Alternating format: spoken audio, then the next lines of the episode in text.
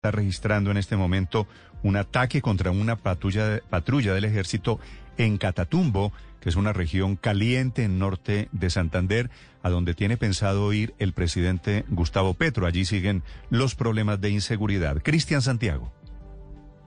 Néstor, buenos días. El ataque ocurrió en el sector conocido como El Porvenir. Esto está ubicado entre el sector del Zulia, el municipio del Zulia, y la guía de astilleros, que es una de las puertas de entrada a la zona del Catatumbo, principalmente con el municipio de Tibú.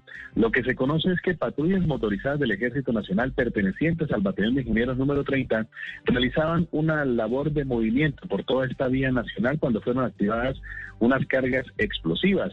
La detonación dejó con lesiones a dos uniformados y a cinco más le causó contusiones cuando cayeron de las motocicletas. Ya están en la ciudad de Cúcuta recibiendo atención médica, pero es el segundo ataque con explosivos en menos de 24 horas en la zona del Catatumbo, recordando que un hecho similar ocurrió también en zona rural de Tarra la madrugada del día anterior, cuando uniformados cayeron en un campo minado justamente antes de que se dé la visita del presidente Gustavo Petro al municipio del Tarra. Cristian, este ataque de esta madrugada allí en el Catatumbo, ¿qué tan lejos es del ataque a la caravana del presidente?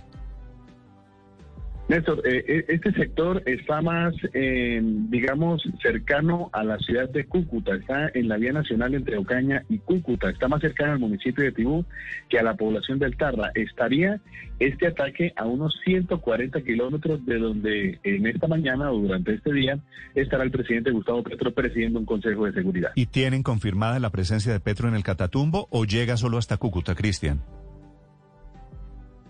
Sí, es más en, la, en el eje vial que comunica a Cúcuta con el municipio de Ocaña, pero es una de las puertas de acceso a la zona no, no, le pregunto, muy cercana a la frontera con Venezuela. Le pregunto si tienen confirmada la visita del presidente Petro esta mañana.